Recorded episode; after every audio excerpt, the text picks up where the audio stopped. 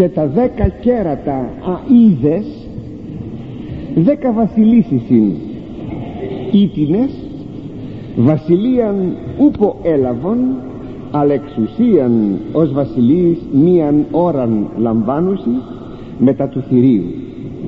Ούτι μίαν γνώμην έχουσι και την δύναμη και εξουσίαν αυτών το θηρίο διδόασιν.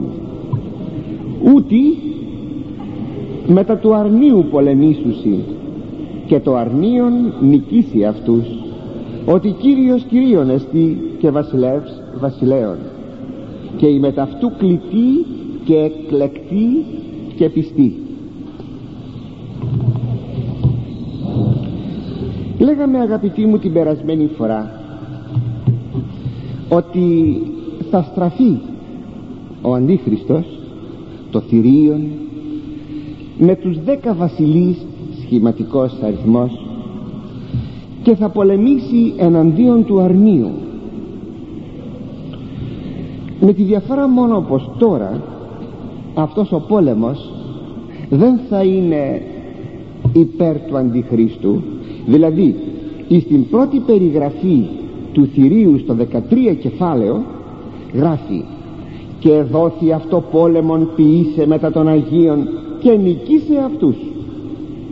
Δόθηκε λέγει του παρεχωρήθη δηλαδή του θηρίου από τον Θεό είναι το κατά παραχώρηση θέλημα να δημιουργήσει διωγμών εναντίον των Αγίων των πιστών και να τους νικήσει τους πιστούς. Τώρα τα πράγματα αλλάζουν. Η νίκη του Αντιχρίστου κατά των Αγίων του Θεού ήταν τότε μια παραχώρηση και η νίκη των Αγίων δεν είναι το βεβαίως προσκύνησης του Αντιχρίστου αλλά υποβολή των σε διωγμούς και μαρτύρια. Μην το ξεχνούμε όταν λέγει θα νικήσει το θηρίον τώρα όμως το αρνίον ο Ιησούς Χριστός νικά τον Αντίχριστον και τις αντίθετες δυνάμεις και η νίκη αυτή όπως μας λέγει ο Ιερός Ευαγγελιστής μοιράζεται με τους πιστούς. Πρόκειται περί της εσχατολογικής νίκης του Χριστού και των Αγίων Του. Ο δεύτερος ψαλμός περιγράφει άριστα αυτή την ιστορική και εσχατολογική ταυτοχρόνως βεβαίως πραγματικότητα. Θα άξιζε πολύ ο κόπος να κάνουμε μία ανάλυση αυτού του δευτέρου ψαλμού.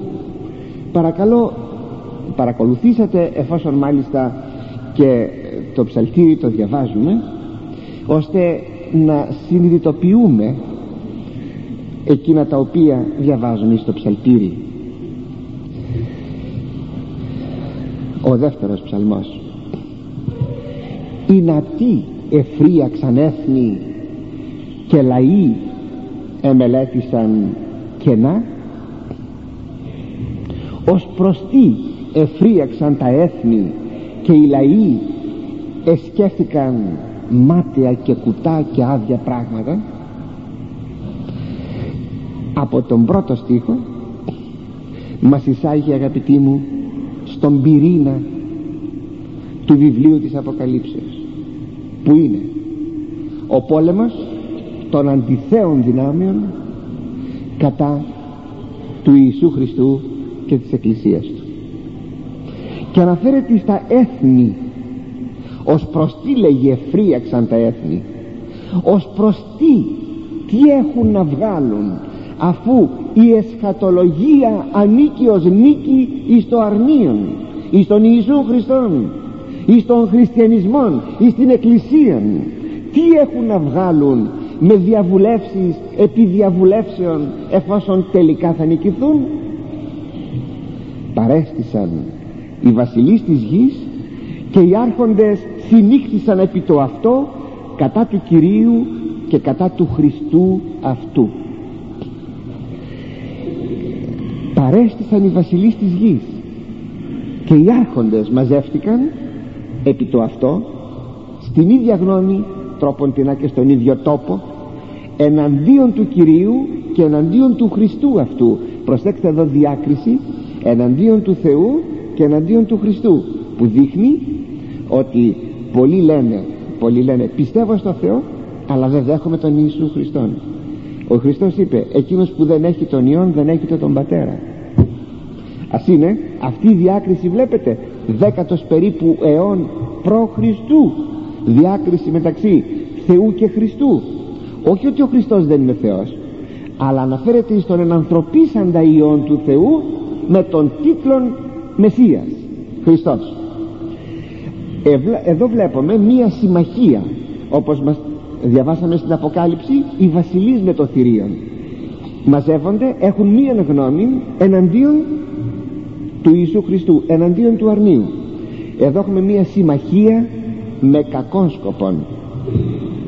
Τι είπαν αυτοί; Διαρρήξομεν τους δεσμούς αυτών και απορρίψομεν αφημών των ζυγών αυτών. Αυτό το αυτόν είναι του Κυρίου και του Χριστού του. Ποιοι είναι οι δεσμοί του; Είναι οι νόμοι του Ευαγγελίου. Συνεπώς όταν λέγει ελάτε να διαρρήξουμε σημαίνει να αποχριστιανιστούμε. Είναι όλες εκείνες οι διαβουλεύσεις των λαών των χριστιανικών λαών δια να επέλθει αποχριστιάνησης είναι κάτι που το βλέπουμε ιδιαιτέρως στην εποχή μας. Σε καμιά άλλη εποχή αγαπητοί μου δεν ε, σημειώθηκε ιστορικά ε, προσπάθεια αποχριστιανήσεως ενός χριστιανικού λαού.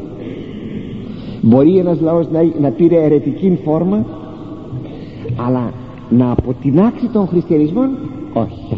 Φυσικά όταν λέω στην εποχή μας σημειώσατε ότι το, στην Ευρώπη τουλάχιστον συνέβη ε, όχι με τη διαμαρτύρηση διότι η διαμαρτύρηση δεν είναι αποτείναξης του χριστιανισμού αλλά αποτείναξης της διοικήσεως της Ρώμης αλλά με την αναγέννηση. Την ευρωπαϊκή αναγέννηση. Έχουμε μια προσπάθεια εκεί είναι το ξεκίνημα της αποτινάξεως δίθεν του ζυγού του χριστιανισμού ότι βεβαίως η Δύσης έκανε πολλά λάθη ε, η διοίκησης, η εκκλησιαστική διοίκησης έκανε πολλά λάθη αυτόν είναι αμφισβήτητο. Δεν τίθεται θέμα. Αλλά δεν σημαίνει ε, κατά τη λαϊκή παροιμία ε, πονάει, πονάει μάτι βγάζει μάτι και πονάει δόντικο κεφάλι. Δεν σημαίνει δηλαδή ότι επειδή η διοίκηση είναι διεφθαρμένη ότι θα αποτινάξουμε τον χριστιανισμό. Είναι δύο διαφορετικά πράγματα εν τέτοια περιπτώσει βλέπει κανείς εδώ πως σκέπτονται να διαρρήξουν τους δεσμούς των από τον Χριστόν και τον Θεόν και να τον απορρίψουν των ζυγών δι των χριστιανισμών ο κατοικών εν ουρανής εκγελάσετε αυτούς και ο Κύριος εκμυκτηριεί αυτούς. Αυτός που κατοικεί στους ουρανούς θα τους εκγελάσει. Είναι θα λέγαμε αυτός ο ηρωνικός τρόπος ότι άνθρωποι τι επιχειρείτε; Είναι πολύ κουτό. Και ο Κύριος θα τους μικτηρίσει. Μικτηρίζω θα πει πιάνω τη μύτη μου ήταν μια, ένας τρόπος αποδοκιμασία τον οποίο χρησιμοποιούσαν οι Εβραίοι και λέγεται μικτηρίζω. Πιάνω τους μικτήρες τα ρουθούνια και ήταν τρόπος σας είπα αποδοκιμασίας. Τι σημαίνει εδώ ότι είσαστε τόσο ανόητοι που τα βάζετε με τον ουρανό δηλαδή με άλλα λόγια είσαστε καταγέλαστοι. Καταγέλαστοι. Τότε λαλήσει προς αυτούς εν οργή αυτού και εν το θυμό αυτού ταράξει αυτούς. Ποιος ο Θεός; Που σημαίνει έχουμε μια προπαρασκευή της κρίσεως όταν εν οργή λέγει θα στραφεί εναντίον των και με θυμό και ταράξει αυτούς. Ταρακουνήσει. Αυτό ξέρετε τι σημαίνει τι κλείνει αυτή η φράση. Τις τρεις επτάδες των πληγών. Με σκοπό να συνέλθουν οι άνθρωποι αυτοί και να επιστρέψουν και να μετανοήσουν. Θα το δούμε και λίγο πιο κάτω εγώ δε κατεστάθην βασιλεύσει π' αυτού επισιών όρος το Άγιον αυτού. Ποιος εγώ; Εγώ ο Χριστός. Εγώ ο Χριστός. Διότι λέγει κατεστάθη υπ' αυτού του Θεού του Θεού Πατρός. Βασιλεύς εις τη Σιών. Θυμόσαστε εκείνο το όραμα το αρνίον επί τη Σιών με τις 144.000 δηλαδή παρά την λύσα και των φρίαγμών των εθνών εγώ επικρατώ. Και πράγματι βλέπουμε παρά τους διωγμούς εναντίον της Εκκλησίας εναντίον του Χριστού παρά την δυσφήμιση εναντίον του Χριστού το τι λέγουν εναντίον του Χριστού επικρατεί και βασιλεύει ο Χριστός στις καρδιές πολλών εκατομμυρίων ανθρώπων. Έτησε παρεμού συγγνώμη διαγγέλων το πρόσταγμα Κυρίου. Κύριος είπε πρόσμε η Υιός μου εσύ εγώ σήμερον για γενικά σε. Τι κάνω αφού κατεστάθην βασιλεύς εις το οροσιόν διαγγέλω το πρόσταγμα του Κυρίου και ποιο είναι το πρόσταγμα του Κυρίου; Το κήρυγμα θα είναι ότι εκείνος που διακηρύσει ότι διακηρύσει είναι θεάνθρωπος συνεπώς διακηρύσει τη θεανθρωπίνη του φύση και επιπλέον το τριαδικό του Θεού. Το τριαδικό της θεότητος. Διότι το κήρυγμα είναι Κύριος είπε πρόσμε Υιός μου είσαι εγώ σήμερα σε έχω γεννήσει που σημαίνει ότι είσαι θεάνθρωπος. Αναφέρεται στην ανθρωπίνη φύση να μην πολύ πραγμονώ που δείχνει ότι το κήρυγμα είναι τα δύο αυτά δόγματα. Το τριαδικό του Θεού διότι πόσο ο πατήρ λέγει στον Υιόν πόσο ο Υιός αποτείνεται στον πατέρα. Και είναι όμως ένας ο Θεός. Είπε ο Κύριος το Κυρίο μου με τον 109 ψαλμό κάθω εκ δεξιών μου έως ανθώ τους εχθρούς σου υποπόδιο των ποδών σου και ερμηνεύοντας ο Κύριος των ψαλμών λέει στους Φαρισαίους και τους άφωνες και τα λοιπά εκεί και τους νομικούς εάν είναι Υιός Δαβίδ ο Χριστός όπως λέτε πως τότε ο Δαβίδ εν πνεύματι Αγίο αποκαλεί τον απόγονό του Κύριον.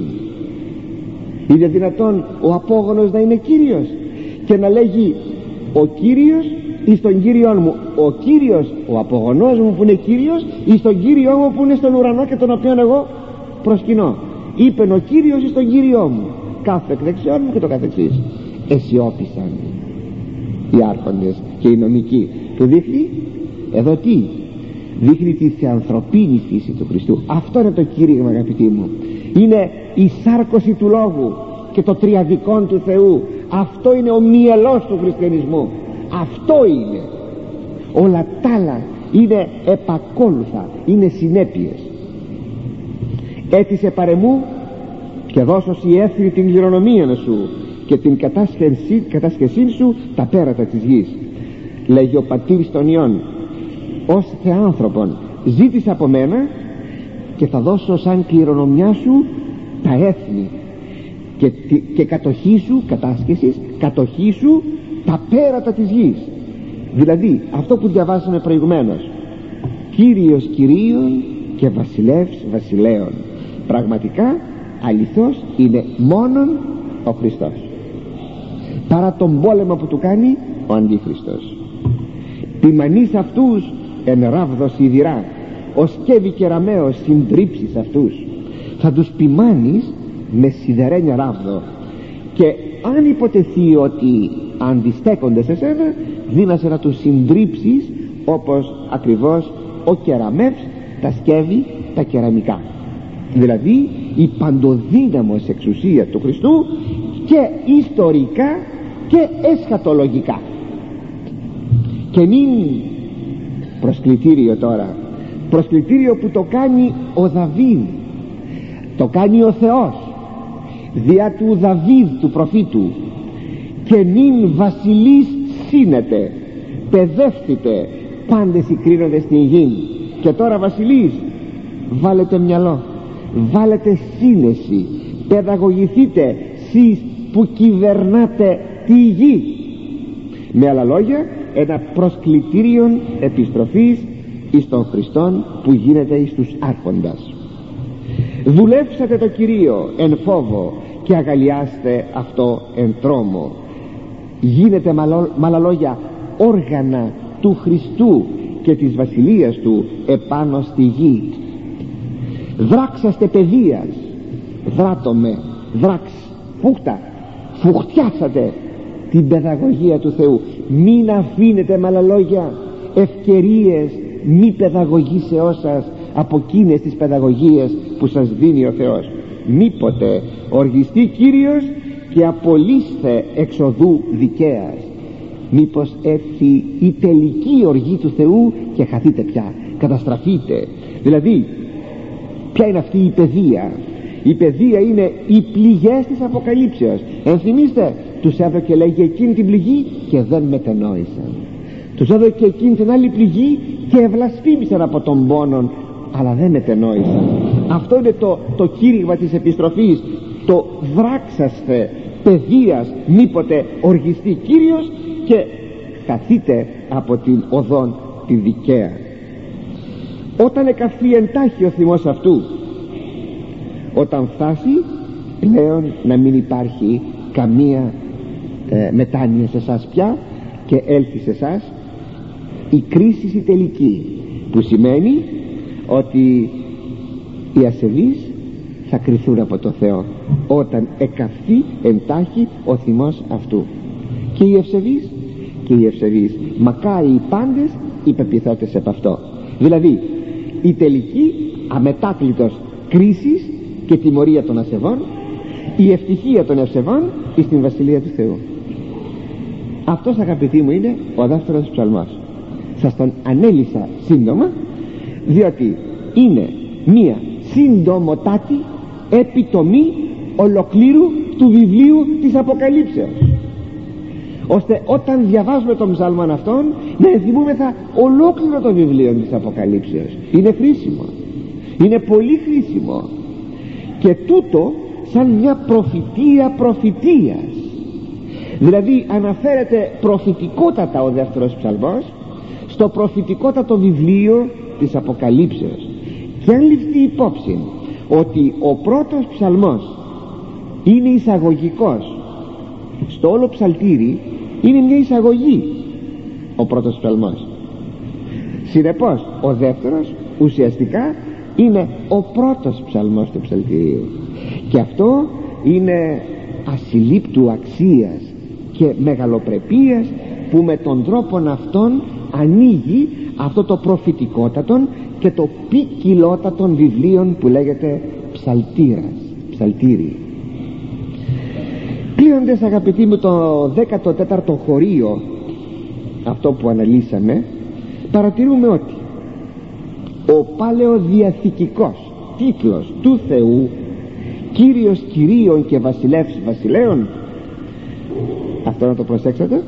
Αποδίδεται στον Γιαχβέ στην Παλαιά Διαθήκη. Κύριος Κυρίων και Βασιλεύς Βασιλέων.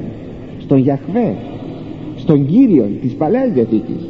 Εδώ που αναλύουμε τώρα αποδίδεται στο αρνείο δηλαδή στον Ιησού Χριστόν που σημαίνει είναι ο Γιακβέ ο Ιησούς Χριστός. Που σημαίνει είναι ο Κύριος. Που σημαίνει είναι ο Θεός. Εάν στους κοιλιαστάς καταφέρουμε να πούμε ότι ο Ιησούς Χριστός είναι ο Γιαχβέ ο Κύριος της Παλαιάς Διαθήκης τότε δεν έχουν πουθενά πια να σταθούν. Διότι όλο το θεμέλιο της αρέσεώς των στο σημείο αυτό βρίσκεται.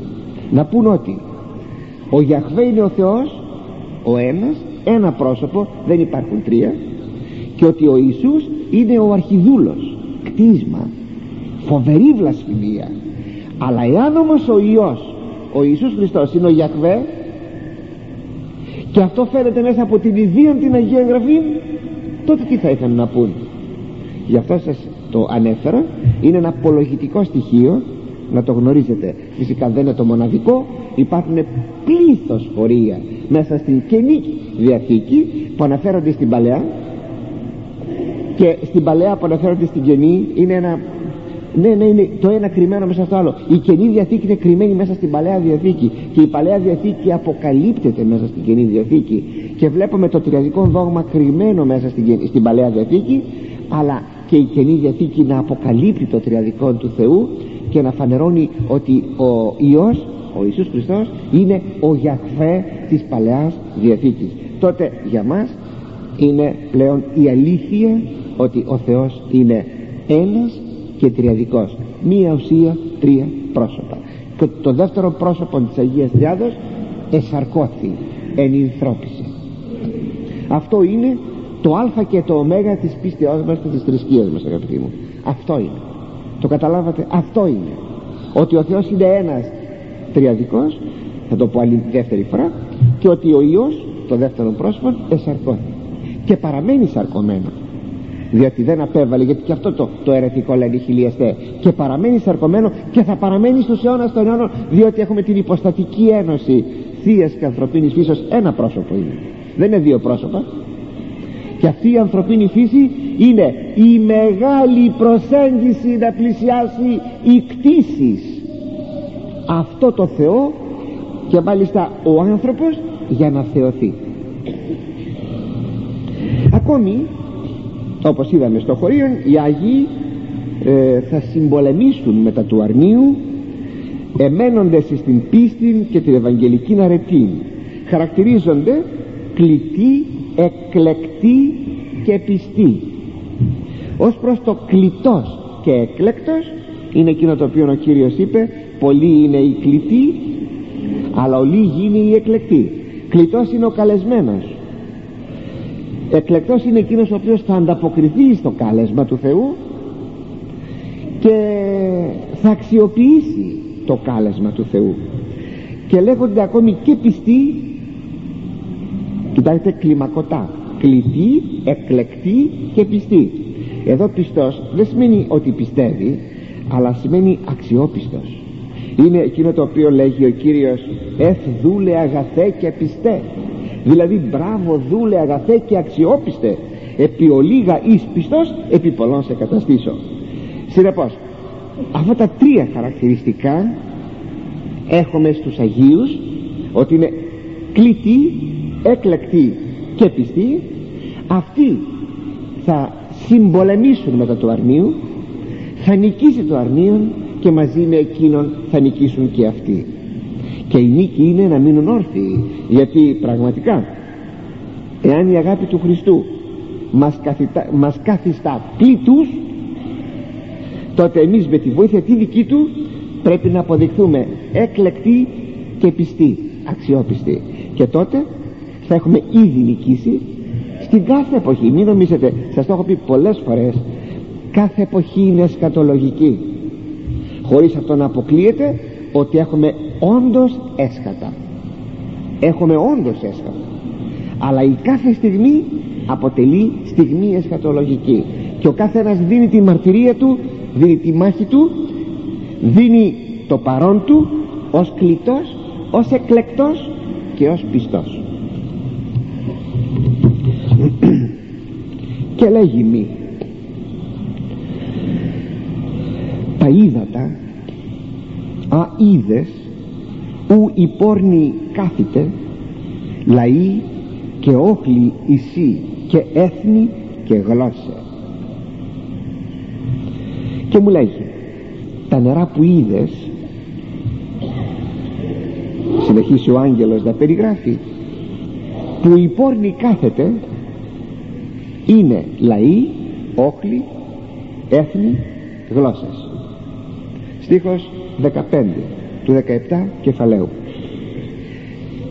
Μετά την περιγραφή του θηρίου έρχεται η περιγραφή της πόρνης γυναικός.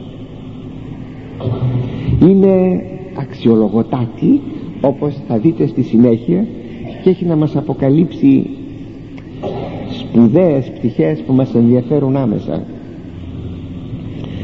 Και ιστορικός. Η αρχαία Βαβυλώνα που είναι η Βαβυλώνα Ρώμη ξέρουμε μόνο τη Βαβυλώνα και ιστορικά η Βαβυλώνα ήταν χτισμένη παρά τον Εφράτη και εκυκλούτο από πολλές διόρυγες συνεπώς ιστορικά θα μπορούσαμε να πούμε ότι η Βαβυλώνα ήταν επί των υδάτων. Κατά την ερμηνεία του αγγέλου όπως είδατε τα νερά, τα ύδατα επί των οποίων κάθεται αυτή η πόρνη Βαβυλώνα Ρώμη είναι λαοί, όχλοι, έθνη, γλώσσες.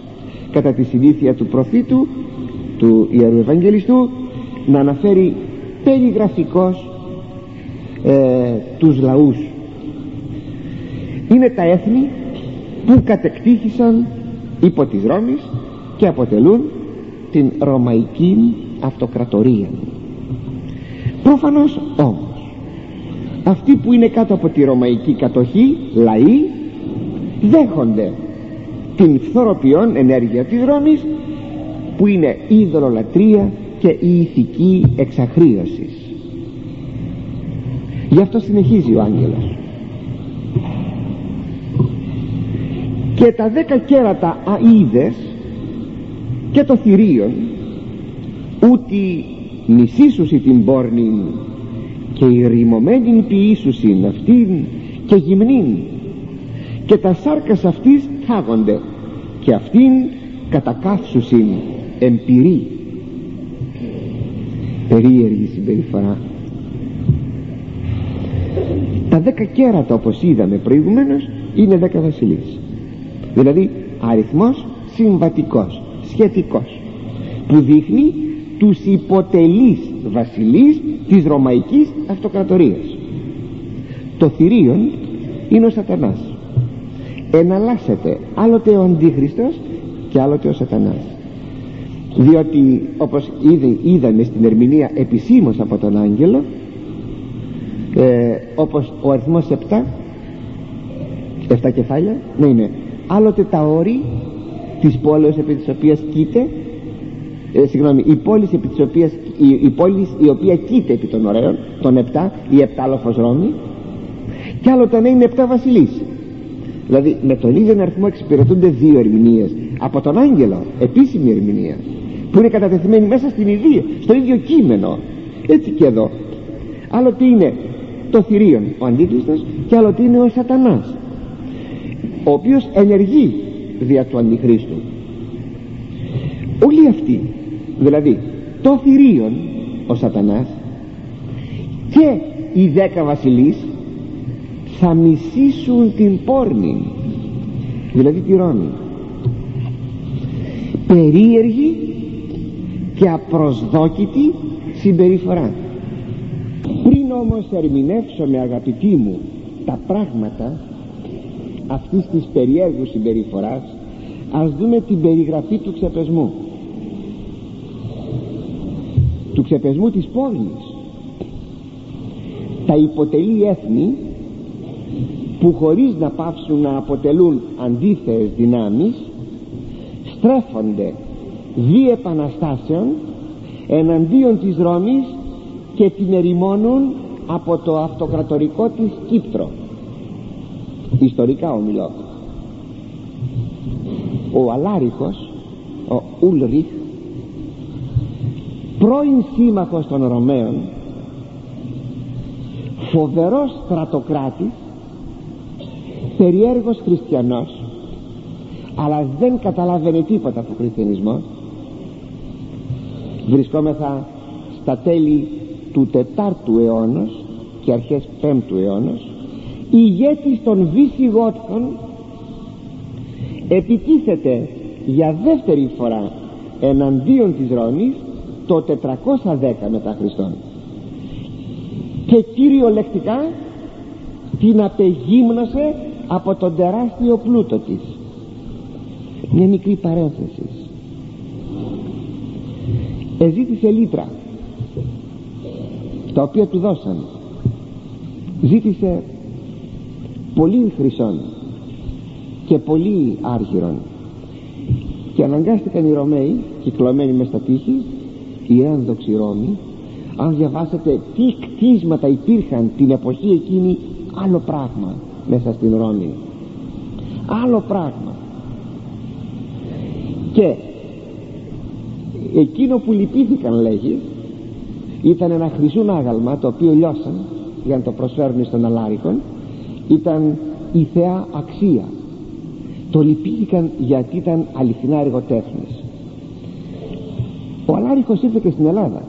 Κατέκτησε και την Ελλάδα. Δηλαδή πως την κατέκτησε; Στρατοκράτης ήταν σας είπα. Επιδρομεύς ήταν. Πρώην σύμμαχος των Ρωμαίων. Κουβαλούσε και τα γυναικόπαιδα μαζί και κατέβαινε αργά αργά. Πήγε στην Αθήνα τη ρήμαξε πήγε στην Κόρυθο τη ρήμαξε ό,τι αρχαίο έβρισκε προπαντός στην Κόρυθο όχι τόσο την Αθήνα. Όχι τόσο την Αθήνα. Τη σεβάστηκε την Αθήνα. Προπαντός στην Κόρυθο όπου έβλεπε αρχαίων ειδωλατρικών ναών τον εγκρέμιζε ο ίδιος είχε την συνείδηση ότι είναι το οργισμένο χέρι του Θεού. Έτσι έλεγε ο ίδιος για τον εαυτόν του. Ήταν μία μάστιγα πραγματικά. Αυτός εξάλλου και τον Ατήλα καλλιέργησε. Ας μην προχωρώ όμως περισσότερο. Το θέμα είναι ότι τις εκφράσεις που χρησιμοποιεί η Αποκάλυψη για να φανερώσει την καταστροφή της όπως η ρημωμένη γυμνή φάγονται τα σάρκας αυτής. Και αυτή η κατακάψωση εμπειρή όλα αυτά δείχνουν ότι η Ρώμη ήδη έπεσε. Και εξεπληρώθη ιστορικά κατά γράμμα ό,τι ανεφέρθη από το βιβλίο της Αποκαλύψεως μας καταπλήσει η ακρίβεια της εκπληρώσεως της προφητείας. Φυσικά αυτή η καταστροφή της Βαβυλώνος Ρώμης αποτελεί ένα πρότυπο. Ένα πρότυπο που είναι για κάθε Βαβυλώνα Ρώμη κατά τη διαδρομή της ιστορίας έως τα έσχατα. Κάνει εντύπωση αυτό είναι τώρα το περίεργο πως το θηρίον συμβιώσατε δε ότι με λεπτότητα αποφεύγει ο Ιερός Ευαγγελιστής να κάνει περιγραφή της, ε, του ρημάγματος της Ρώμης. Αποφεύγει ε, εκείνο που είναι περίεργο είναι ότι η Ρώμη ενώ το θεμελιωμένη επί του σατανά η πόλη που κάθεται πάνω στο θηρίον η πόλη αυτή που τα φωνικά σχέδια του σατανά εναντίον των χριστιανών πιστά υπηρέτησε η πόλη αυτή τώρα δέχεται την επίθεση των συμμάχων της και την επίθεση του διαβόλου. Η ιδία η Ρώμη την επίθεση του διαβόλου του θηρίου γιατί αυτό; Φαίνεται πολύ περίεργο. Πάρα πολύ περίεργο αγαπητοί μου. Το θηρίο στρέφεται εναντίον της Ρώμης. Πως να σας το πω; Να το παραστήσουμε έτσι. Η Ρώμη η πόρνη γυναίκα κάθεται επάνω στη ράχη του θηρίου θα το ζωγραφίσουμε. Για μια στιγμή τα 7 κεφάλια του θηρίου με τα 10 κέρατα γυρίζουν και δαγκώνουν τον αναβάτη την πόρνη γυναίκα την κατασπαράσουν. Περίεργο. Ο διάβολος. Αγαπητοί μου αυτός είναι ο διάβολος. Δηλαδή για εκείνους που γνωρίζουν τις μεθοδίες του διαβόλου δεν εκπλήσονται καθόλου ο ίδιος ο Κύριος μας είπε ότι ο διάβολος είναι απαρχής ανθρωποκτόνος που σημαίνει ότι ο διάβολος σε χρησιμοποιεί στα κακοπιά του σχέδια υπόσχεται πολλά αλλά κατόπιν σε ρίπτει εις αυτή την καταστροφή. Είναι εκείνο που με μία φράση ο Κύριος είπε ο μη συνάγων με τεμού σκορπίζει μία θα λέγαμε ενιολογική παρήχηση αυτού του λόγου του Κυρίου είναι διαβολομαζώματα ανεμοσκορπίσματα ή αν θέλετε ανεμομαζώματα διαβολοσκορπίσματα. Το δεύτερο είναι καλύτερο. Ανεμομαζώματα διαβολοσκορπίσματα.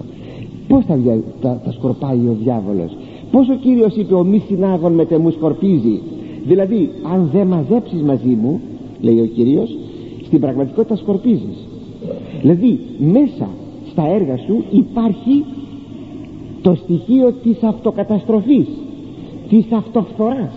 Γιατί; Γιατί ο διάβολος αυτό κάνει. Σε βάζει να απομακρυνθείς από τον Χριστό και μετά να σε αφήσει να καταστραφείς πραγματικά. Αυτή είναι η συμπεριφορά του διαβόλου.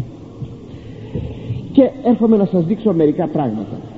Όταν ο διάβολος υποσχόνταν στον Κύριο στην έρημο. Ότι θα του δώσει όλες τις βασιλείες της γης εάν πες και τον προσκυνήσει ήταν μια απάτη. Διότι ο ίδιος ο διάβολος ήθελε να τρικλοποδήσει τον Κύριο και να τον οδηγήσει στην καταστροφή. Διότι είδε στο πρόσωπό του είδε τον αντίπαλο μη πάτε μακριά. Ο αντίχριστος τι θα είναι; Θα είναι εκείνος ο οποίος θα έχει αποδεχθεί να προσκυνήσει το διάβολο δια να πάρει τις βασιλείες της οικουμένης. Εκείνο δηλαδή που ο Χριστός είπε στους πειρασμούς του είπαγε ο πίσω μου σατανά Κύριον των Θεών σου μόνο λατρεύσεις ο Αντίχριστος θα έχει φτάσει σε αλαζονία τέτοια που θα ήθελε και αυτός να θεοποιηθεί και κατόπιν ο διάβολος τον εγκαταλείπει και καταστρέφεται ο Αντίχριστος όταν ακόμα ο διάβολος βάζει τους μάγους τους πνευματιστάς και τους σατανιστάς και τους έχει υποχείριά τους και όργανά τους για να στρέφονται εναντίον των ανθρώπων και να τους καταστρέφουν τι νομίζετε; Αυτοί που είναι οι εκλεκτοί του σατανά τους περιποιείται και αυτούς τους οδηγεί στην καταστροφή. Θυμούμε κάποτε έναν στρατιώτη μας διηγήτο ε, ήταν και αυτός παρόν σε μια δαιμονική θα λέγαμε επίκληση που έκανε κάποιος κάποιος γνωστός του και τον είχε πάρει και αυτόν νύχτα και οι δαίμονες είπαν σε αυτόν τον κάποιον μάγος ή το μάγος ή το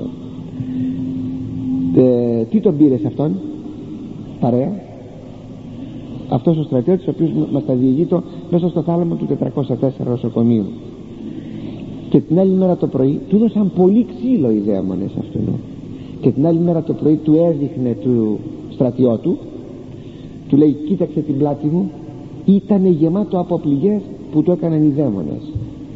Το διάβολο αδελφέ μου πιάνεις φίλον.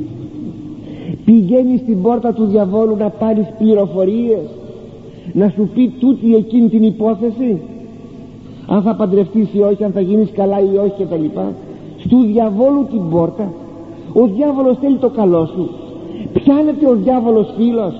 Είναι δυνατόν ποτέ. Αλλά παραβάλατε ακόμα θα λέγα και τη σύγχρονη σατανολατρία αυτούς τους σατανιστάς που καταλήγουν ήδη τα διαβάζουμε στις εφημερίδες καταλήγουν στο θάνατο στα ναρκωτικά και όλα αυτά ύστερα από μια οργιαστική σατανολατρία είναι φρίκη φρίκη φρίκη μια περιγραφή σατανολατρίας και πως από αυτούς πεθαίνουν σκοτώνονται μεταξύ τους κλπ. Ενώ λατρεύουν τον διάβολο. Ο διάβολος εκεί τους οδηγεί. Θυμηθείτε ακόμη σε μια μεγαλύτερη κλίμακα τα πράγματα. Θυμηθείτε παρακαλώ τη συμμαχία του Χίτλερ και του Στάλιν. Προκειμένου να κατασπαράξουν στο δεύτερο παγκόσμιο πόλεμο. Προκειμένου να κατασπαράξουν την Πολωνία. Και τι έκανε μετά ο Στάλιν; Ο Χίτλερ ενώ είχε συμφωνία είχε συμφωνία με τον Στάλιν για να φάνε την Πολωνία. Μετά ο Χίτλερ εστράφει εναντίον του Στάλιν. Δηλαδή τι βλέπει κανείς εδώ; Μία δαιμονική συμπεριφορά. Αυτό κάνουν οι δαίμονες και αυτό και εμπνέουν στους αρχηγούς των κρατών για ένα αλληλοφάγωμα. Αλληλοφάγωμα. Για το διάβολο δεν υπάρχει συμμαχία. Αν υπάρχει συμμαχία θα κρατήσει τόσο όσο για να προπαρασκευαστεί όσο το δυνατόν περισσότερο ένα αλληλοφάγωμα. Σας θυμίζω εκείνο το γνωστότατο ανέκδοτο που αναφέρεται στο διάβολο και είναι βέβαια κάτι που αφορά όλους εμάς τους πίστους που χρησιμοποιεί λέει ο διάβολος τρία εργαλεία για να πειράξει τον άνθρωπο. Είναι το σουβλί το πάπλωμα και το κουδούνι. Με το σουβλί έρχεται και σε τριβελίζει στο αυτή και σου λέγει κάντο αυτό πήγαινε εκεί πράξε αυτή την πράξη κλέψε από εκεί πόρνευσε παραπέρα. Μη φοβάσαι μη φοβάσαι μη φοβάσαι έχω ένα ωραίο πάπλωμα και θα σε σκεπάσω. Αν είσαι καταχραστής από το δημόσιο ή το ιδιωτικό ταμείο μη φοβάσαι παίρνε λεφτά και εγώ θα σε σκεπάσω. Μη φοβάσαι καθόλου. Πείθεται ο ταλέπρος άνθρωπος και μόλις κάνει την κακή την πράξη την κατάχρηση και τα λοιπά και τον σκεπάζει ο διάβολος δεν τον βλέπει κανένας ο ίδιος ο διάβολος παίρνει το κουδούνι και φωνάζει χτυπάει και λέει ελάτε τον έχω εδώ από κάτω από το πάπλωμα πιάστε τον αυτός είναι ο διάβολος αγαπητοί έτσι εξηγείται θαυμάσια αυτή η περιγραφή που μας κάνει ο Ιερός Ευαγγελιστής. Πως το θηρίον συμμαχεί με τους δέκα βασιλείς για να απογυμνώσουν και καταστρέψουν και ερημώσουν και κατακάψουν την πόρνη γυναίκα η οποία εξυπηρέτησε όσο καμία άλλη τα φωνικά σχέδια του σατανά.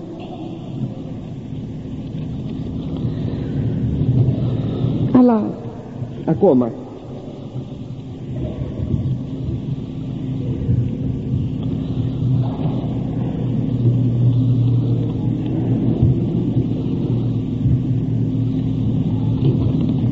υπάρχει και κάτι ακόμα ο Θεός αφήνει τα πράγματα να οδηγηθούν στο κακό.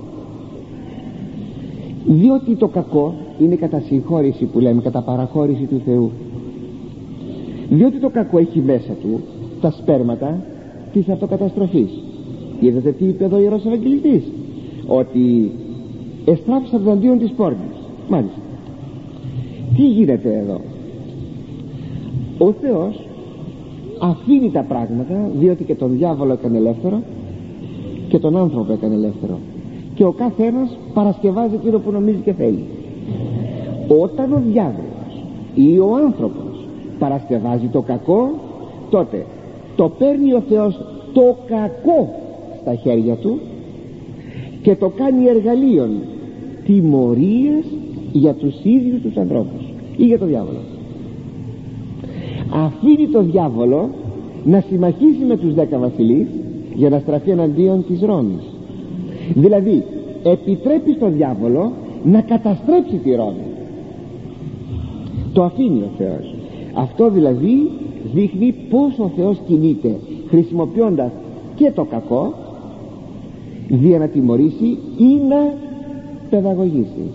Δηλαδή η τιμωρία του να είναι ή παιδαγωγική ή καταδικαστική και φυσικά πρέπει να το τονίσουμε ότι ο Θεός δεν έχει ουδεμίαν μετοχή στο κακό ούτε ο Θεός παρασκευάζει το κακό μην περάσει ποτέ από το μυαλό μας.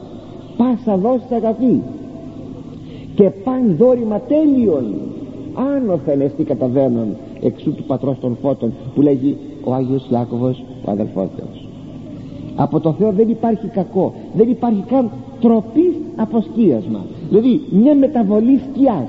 Δεν υπάρχει τίποτα εις το Θεό. Ο Θεός απλώς χρησιμοποιεί το υπάρχον κακό το αφήνει και που παρασκευάζουν οι δαίμονες και οι άνθρωποι και το στρέφει εναντίον των για να τους τιμωρήσει. Να πως το λέγει αυτό που σας είπα τώρα ο Ιερός Ευαγγελιστής. Ο γάρ Θεός έδωκεν εις τας καρδίας αυτών ποιον αυτών του θηρίου, του σατανά και των βασιλέων ποιήσε την γνώμη αυτού. Ποια είναι η γνώμη, είναι η βουλή του Θεού. Να εξυπηρετήσουν τη βουλή του Θεού. Δηλαδή το σχέδιο του Θεού. Και ποιήσε μίαν γνώμη συνεπώς να ομοφρονήσουν στο κακό και δούνε την βασιλεία αυτών το θηρίο.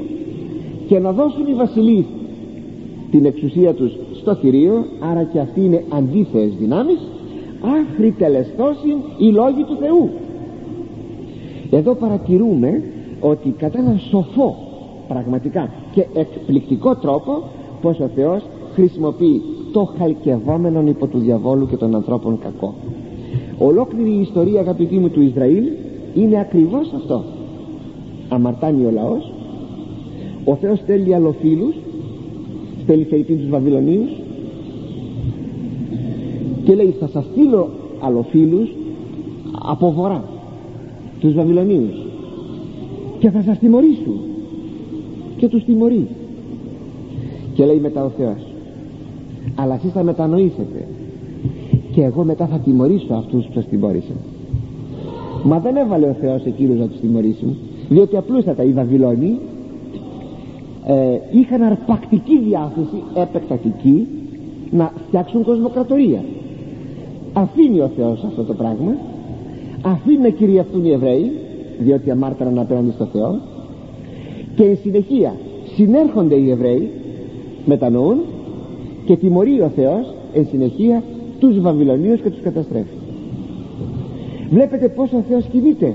Ο Θεός απλώς το υπάρχον κακό το χρησιμοποιεί στα χέρια του όπως ο φαρμακοποιός χρησιμοποιεί τα δηλητήρια στα χέρια του όχι βεβαίως με σκοπό να δηλητηριάσει αλλά να θεραπεύσει. Αυτό το έδοκεν του Θεού και γάρ ο Θεός έδοκεν εις τας σκαρδίας αυτών ποιήσε την εγρώμην αυτού αυτό το έδοκεν του Θεού σημαίνει αυτή την παραχώρηση όπως είδαμε και παρατηρούμε δύο στοιχεία. Το πως φροντίζει ο Θεός για τον κόσμο και πως κυβερνά ο Θεός τον κόσμο. Πρόνοια και κυβέρνησης του κόσμου είναι ένα βαθύ μυστήριο ένα βαθύ μυστήριο αυτής της Θείας Σοφίας που στις γενικές γραμμές έχει αποκαλυφθεί στους πιστούς το βιβλίο της Αποκαλύψεως. Τι είναι το βιβλίο της Αποκαλύψεως; Αγαπητοί μου το βιβλίο της Αποκαλύψεως είναι ένας, ένα παράθυρο να δούμε αυτό το μυστήριο. Αλλά εις τους πιστούς εκείνοι οι οποίοι πιστεύουν και βλέπουν πως ο Θεός κινείται μέσα στην δημιουργία πως κινείται μέσα στην ιστορία. Σε ένα γενικό διάγραμμα θα αποκαλυφθεί όμως αυτό το σχέδιο του Θεού και στις λεπτομέρειές του όταν θα τερματιστεί η βασιλεία και θα ζούμε μέσα η, συγγνώμη, η ιστορία και θα ζούμε μέσα στην βασιλεία του Θεού. Δια τους απίστους δια τους απίστους υπάρχει άγνοια και μόνο γιατί δεν αντιλαμβάνονται ότι η ιστορία έχει τέλος και τη θεωρούν κυκλική την ιστορία ως επανερχομένη εκείνο το οι αιώνες αντιγράφουν αλλήλους αυτό έχει την αλήθεια του μέχρι ενός βαθμού. Αλλά εάν δεχθώ ότι με, αυτό, με αυτή τη θέση οι αιώνες είναι κυκλικοί δηλαδή ξαναγυρίζω στα ίδια πράγματα τότε αναμφισβήτητα δεν δίδω τέλος στην ιστορία αυτοί δεν βλέπουν τίποτε από το σχέδιο του Θεού μέσα στην ιστορία. Άχρη τελεστώσει οι λόγοι του Θεού. Όλα αυτά έως ότου λέει ολοκληρωθούν εκπληρωθούν οι λόγοι του Θεού δηλαδή οι προφητείες του Θεού. Είναι εκείνο που είπε ο Ιησούς Χριστός. Ο ουρανός και η γη παρελεύσονται. Είδε λόγοι μου ουμή παρέλθωση ή αμήν αμήν λέγω ημίν έως αν παρέλθει ο ουρανός και η γη άρα θα παρέλθει ο ουρανός και η γη. Η ότα εν η μία κεραία ουμή παρέλθει από του νόμου έως αν πάντα γέννηται θα γίνουν όλα. Πως θα γίνουν όλα; Παραχωρεί ο Θεός αφήνει ότι αφήνει το κακό και τα λοιπά έως ότου γίνουν όλα. Και όταν όλα εκπληρωθούν τότε δίδει τέλος στην ιστορία και οι γυνοί οι νίδες εστιν η πόληση μεγάλη η έχουσα βασιλείαν επί των βασιλέων της γης. Και η γυναίκα την οποία είδες είναι η πόληση μεγάλη που έχει βασιλεία επάνω στους βασιλείς της γης. Με αυτόν αγαπητοί μου τον τελευταίο στίχο του δεκάτου εβδόμου κεφαλαίου και με την τελευταία ερμηνεία του Αγγέλου είναι η ακροτελεύθερη ερμηνεία του Αγγέλου γίνεται σαφές ότι η πόρνη που απεισχόλησε ολόκληρο αυτό το κεφάλαιο είναι η Ρώμη η ιστορική Ρώμη. Σαφέστατα. Είναι αυτή λέγει που είναι βασίλισσα επί των βασιλέων. Και την εποχή εκείνη δεν υπήρχε καμία τέτοια πόλη παρά η Ρώμη που ήταν η πρωτεύουσα του ρωμαϊκού απεράντου ρωμαϊκού κράτους. Αλλά φυσικά δεν περιοριζόμεθα μόνο στη Ρώμη είναι η κάθε θα λέγαμε μεγάλη πόλη η οποία στέκεται αντίθεως και επιδρά επάνω στα έθνη και μάλιστα εκείνη η οποία θα σταθεί κατεξοχήν η πόλη του Αντιχρίστου. Εκεί δηλαδή που θα κατοικήσει ο προσωπικός και ο έσχατος πλέον Αντίχριστος με τα ταύτα είδον άλλον άγγελο καταβαίνοντα εκ του ουρανού έχοντα εξουσία μεγάλη και η γη εφωτίστη εκ της δόξης αυτού και έκραξεν εν ισχυρά φωνή λέγον έπεσεν έπεσε Βαβυλώνη μεγάλη και έγινε το κατοικητήριον δαιμονίων και φυλακή παντός πνεύματος ακαθάρτου και φυλακή παντός ορναίου ακαθάρτου και μεμισημένου εισερχόμεθα εις το 18ο κεφάλαιο. Ετελείωσε συνεπώς με τη φράση με τα ταύτα ετελείωσε το προηγούμενο όραμα της πόρνης γυναικός που στέκεται κάθεται πάνω στο θηρίο και έχουμε αλλαγή της οπτασίας. Εμφανίζεται νέος άγγελος που έχει πολύ δεξουσία. Του το φανερώνει όχι μόνο τη δύναμή του εάν υποτεθεί ότι αυτός ο άγγελος είναι συντελεστής της καταστροφής της Βαβυλώνος Ρώμης για να διακηρύξει το έπεσεν έπεσεν η Βαβυλώνα η μεγάλη αλλά δείχνει με αυτήν τη λάμψη του και την εξουσία του το κύρος του το κύρος μάλλον, μάλλον και την αξιοπιστία δια την προφητεία της πτώσεως της Ρώμης διότι τη στιγμή που αυτά τα βλέπει ο Ιερός Ευαγγελιστής η Ρώμη μεσουρανή αγαπητοί μου. Ακούσατε η Ρώμη μεσουρανή πράγματι μέσα στον κολοφόνα θα λέγαμε της δόξης και της ισχύως μιας αυτοκρατορίας είναι πάρα πολύ δύσκολο να φανταστεί κανείς ένας απλός άνθρωπος να φανταστεί την πτώση αυτής της αυτοκρατορίας. Θυμηθείτε οι παλαιότεροι όταν οι Γερμανοί κατακτούσαν την μία χώρα μετά την άλλη στην Ευρώπη ποιος ποτέ θα φανταζόταν ότι οι Γερμανοί θα έπεφταν και όμως έπεσαν έτσι λοιπόν που στο κάτω κάτω της γραφής πόσο κράτησε η γερμανική κατοχή στην Ευρώπη. Τέσσερα χρόνια.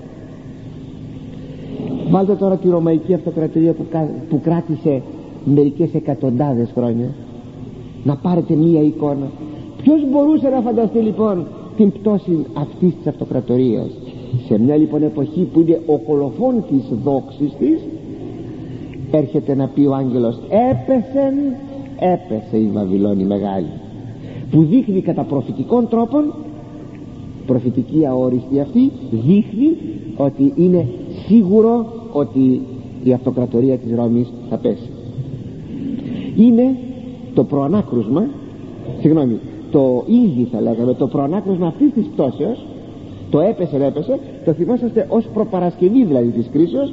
Το είχαμε δει στο 14 κεφάλαιο. Και εκεί είδαμε το έπεσε έπεσε η Βαβυλώνα η μεγάλη αλλά αυτή είναι η Ρώμη η οποία πέφτει.